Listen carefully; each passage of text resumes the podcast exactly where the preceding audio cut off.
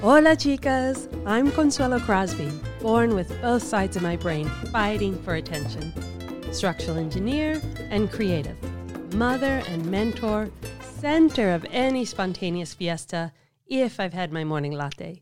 I give it all to being a first generation Peruvian badass chica. So grateful you're here today, wanting to shed that armor, relax into your truth, Pick up your salsa step, tune out what's getting to you, and be lifted from goddesses of generations past that taught us to live life large and out loud. Because we're not blending in. Life links. Knowledge you didn't even know you had to be the badass chica you were born to be. Hola, chicas! Grateful to have you here at the midweek, the wind down Wednesday, the hump day to your work stretch, hoping your past weekend is still vibing in your head and keeping you relaxed and smiling, or the temptations of this next one has you excited and eager to join the sisterhood and celebrate the wins from the week. But maybe this week already has you slammed, and you spent the last weekend just worrying about what was coming up for you this week. That is so valid because we have so much going on at work, at home, in relationship and we tend to be in charge of everything of creating the social life for our family or our partner, of nurturing it and keeping it going. Woof. Am I just making you more exhausted than when we started? I am so sorry. I apologize. Let's back it up. Let's reaffirm that by the weekend, and especially every day, when you literally should stop work, and I emphasize should, you need to be on you time when the focus of your brain is turned off and your sense of self and caring takes over. Because the brain, your head, will keep ticking off the to dos and the should haves all day long. And it's probably kept you up on more than one night worrying because it's thinking for you when you don't need to be thinking at all. But the sense of self, your soul, it knows exactly what should be happening for you. That is your go to when you don't know what to do. So, how did we get to the point of relying on the brain for everything when, in fact, and I mean literal fact, it is not your go to for answers to the unknown, for things you have never done before? Anything the brain has in it was taught, and not taught just once, but over and over again until it's stuck. It takes your brain 30 days to learn something new into a habit. So, for 30 straight days, you've done something repeatedly so that you have a tendency to want to do it again. And it reverses. If you want to kick a habit, it will take 30 days of not doing it for you to make it the immediate action. Have you ever tried that dry January after the holidays? And it has 31 days. I guess they threw one in just to be safe. It is hard to get off that habit. But now you have a habit, a tendency to do something every day. And we all know this could be a good thing or a not so good thing. And if we tend to do it every day, then this starts to spill towards 45 days, then 60 days. Well, by the time 90 days go by, this habit has now become a piece of you. Again, this could be a great thing or an uh oh thing, because at this point, trying to alter it is going to take some major doing. Think of all the amazing things that you could teach yourself in 90 days that would become a part of you until you unwound it. You could teach yourself a new language, a language of music or coding or conversation and you could teach yourself self care by detaching from your technology every day, reveling in the outdoors, reminding yourself how blessed you are every day for 90 days. Anything that frames your brain towards you so that it can carry out the wishes of your soul, that's a powerful tool. If on day 91 you use your brain and say, no, Today I'm not going to do it. Guaranteed you're going to feel off. It would be like not breathing or blinking or any of the other actions that have become a natural state of being for you. This is great. When you're caring for yourself, nurturing your soul, becoming a more powerful version of yourself, your soul is yelling, Don't stop. We are amazing. I want even more of this. But when the habit is harmful, like the stress of self doubt, of having your identity challenged, and you decide to stop this on day 91, your brain kicks in because this self doubt is a taught construct. And that brain is in a panic. Wait, why aren't you worrying? What are we going to do if you don't worry? We won't know what to do. It's like modern family the episode when Mitch and Cam are in a panic because their baby is arriving two weeks early and they aren't ready. But it didn't really matter, did it? They naturally knew what to do because it was coming from within this love and caring. So, when did stress become a habit? When did you decide to take this on, this self doubt, as something to do every day? You probably didn't. If anything, society was the master in teaching you this tendency without you ever wanting to create it. So take yourself off the hook. Let's hand the stress over to where it truly belongs. We are going to peel back the layers and jettison this piece of you that has grown in this petri dish of the patriarchy and attached it into your frontal lobe of reason by the time you were a teenager. Remember back to being a young one in school I bet you can remember the first few incidents that you were told you weren't good enough or smart enough for something merely because you were born a girl. You probably shrugged it off, but the brain has a tendency to hold on to these words as if they're being taught. This is knowledge, something I might need later on, a base for building, like knowing how to put on your shoes so one day you can kick up your salsa heels. But this is more like a bacteria, a mold. It's only going to fester in your brain and begin some major self doubt if you don't get rid of it. If you stay in your head with this idea, suddenly, after 90 days, you are no longer the innocent, adventurous self. Suddenly, you don't want to try something new because you won't know how to do it well. But that's why it's new, right? Or you don't want to position yourself for a promotion, or you won't go out by yourself because there's an opinion about that too. It's not you. It's all about the powers that be that don't want to be challenged so that they stay in charge and control their success. We know this isn't about not being smart enough, not being good enough, not being worth it, where you're feeling like an imposter. We are so determined to kick down the no girls allowed door, it puts us in hyperdrive to excel. All the while being socially engaged and getting sizzled by the pressures of fashion and FOMO feels. Okay, right there, that is the beginning of the problem. Girl, woof. Again, repeat after me. It is not you. There is a continuous undercurrent, regardless of the strive towards unity and equality, an undercurrent that keeps trying to pull you under, one ripple at a time. Let me give you an example. In my family, I was the only girl.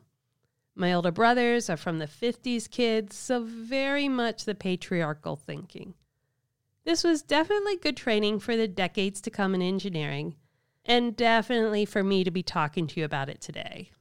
There were plenty of no girls allowed signs, challenges to beat them at sports, assumptions that I was there to cater to them, a concept that isn't playing out well for them in the 21st century. So, by the time I was in college, in the structural engineering degree, where almost always I was the only woman, I had a pretty thick skin towards any challenges to my value based on my identity. I had done really well in areas that I loved if anything, being told I couldn't do something because of my identity fueled me into high gear, had me outperforming myself and out to prove a point, which is kind of undermining. It's not sustainable. But at the moment, it was somewhere between adrenaline, this feels good, I'm going to show them, and a stress factor. Like if I don't show them, they're right. Here starts that quagmire.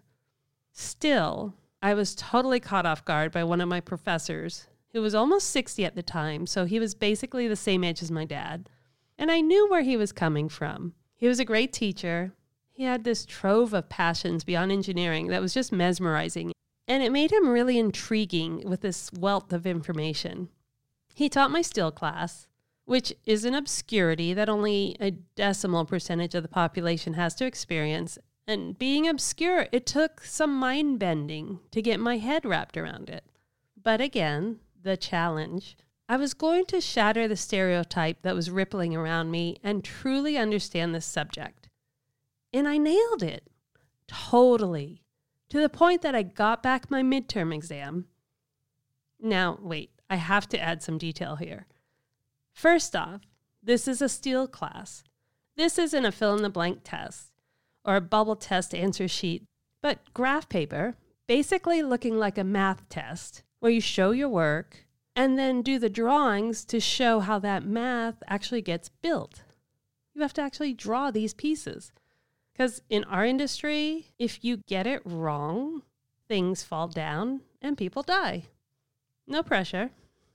This is a lot, but I was so ready for it. So I get this test back, and there at the top, circled in red pencil, is a 100%. A 100%! I did it. But then, outside the circle, in the same writing, was this minus five and a sum total of 95% with the female sign next to it. Yes, that female sign. And I'm thinking, fudge. What the heck is this? Did I get a 100% on the test and he thought that couldn't be possible? So he docked me five for being a woman? Or did I get a 95% on the test and he was insinuating that it would have been 100% if I were a guy, you know there wasn't another person in that class who had their score messed with or their identity targeted. But I was supposed to just laugh it off, right? It was just a joke. And yet, he never told me the real reason he did it. I just had to sit in it and keep going into that class every day, knowing that regardless of how well I did, he and all the other 35 guys in the class were going to view me as not good enough. So, are you leaning back yet? Fuzzy slippers on, feet up on the sofa, bevy in hand? It is not up to you to change the thinking of what's left behind from the archaic past. This is not where you put your energy your intelligence, your creativity. This isn't even a topic to dwell on more than once. Let's make a plan to unwind from this instilled pollution of self doubt. This part of you that you were not born with, but was encrypted in you all the years prior to going after that first big job, wanting that bigger apartment, wanting to travel abroad, all the times you said you couldn't. It's going to take some doing. Remember 30 days to make a habit, 90 days to make it permanent, but still needing nurturing. But think about it. How glorious to wake up every day and start your mantra about how awesome you are. A badass chica meant to go after whatever you want in life in the style that makes you happy. Let's start today. Thinking about what you love doing, what brings you joy, and disregard any sense that someone is judging you on it. Start unraveling the construct that is binding you within self doubt. If you love doing art, create something that has no end goal, that no one else will see, and let all of your creativity spill out day after day. Or maybe being outside soothes your sense of self, gives you joy, fills you up. Just walk out the door. No plan, no commitment, but to get outside, look around, and wander. So often we won't because we feel the need to run. We have to run two miles, five miles, sweat, we have to work out. And then we completely talk ourselves out of even going outside. Whatever it is you settle on, do it for 30 days because at that point, you will want to put on your rascally boots and reassess where you're at in your life without the self doubt and echoes of, I told you so, that are lingering from your past. Your soul has been reignited. Your brain has been put in the back seat, and you will be making decisions from within you, for you, and disregarding the noise that blocked out the inner voice saying, I'm a badass chica, and I am going to. This part is up to you. But this isn't the end of it. It's only the beginning to getting back on track, to seeing all the possibilities that you can start, not just for yourself. This isn't a single track kind of life of self reward, but for the greater good. So while you're on fire, on a daily habit of renewal, and viewing that 90 day horizon as a whole new world, are you breaking out in the Aladdin theme song right now? Use the extra confidence and energy to collaborate with each other towards a mutual want. Because the true goal is to rise in power, in mass, to fill the opportunities that are only now open in earnest for women to own. But that's later. So for now, let's go back to the fuzzy slipper concept and start laying out your de stress plan. How are you going to start, and what will you try first? What time of day is best to commit to caring for yourself in order to rise in confidence and shred that self doubt that was never yours to begin with? Taking a fresh look back at moments in your life will give a ton of new perspective and lighten the load that you might have been carrying with you all this time you might discover layers and layers that have been accumulating on you for decades. But no worries, let's take all of it, shred it, make it into the confetti for your parade. Because you're going to come strutting down that street, a whole new person, and there are going to be people waiting for you and cheering you on, sister. I would love to hear your stories on what worked, what didn't, and all the humorous in betweens that got tossed along the way reach out to me at the links. That's lnxx.com. And let's trash whatever got put upon us so that together we are free to create the world as we see it for all of us. Really appreciate the time you take to rate and review the podcast. Get the backstory and what you've heard here today and reach out to us at thelinks.com. That's L N X, because it's about time, it's about us. Stay in the groove on our social media at Lifelinks and get ready to make your move, ladies. Viva!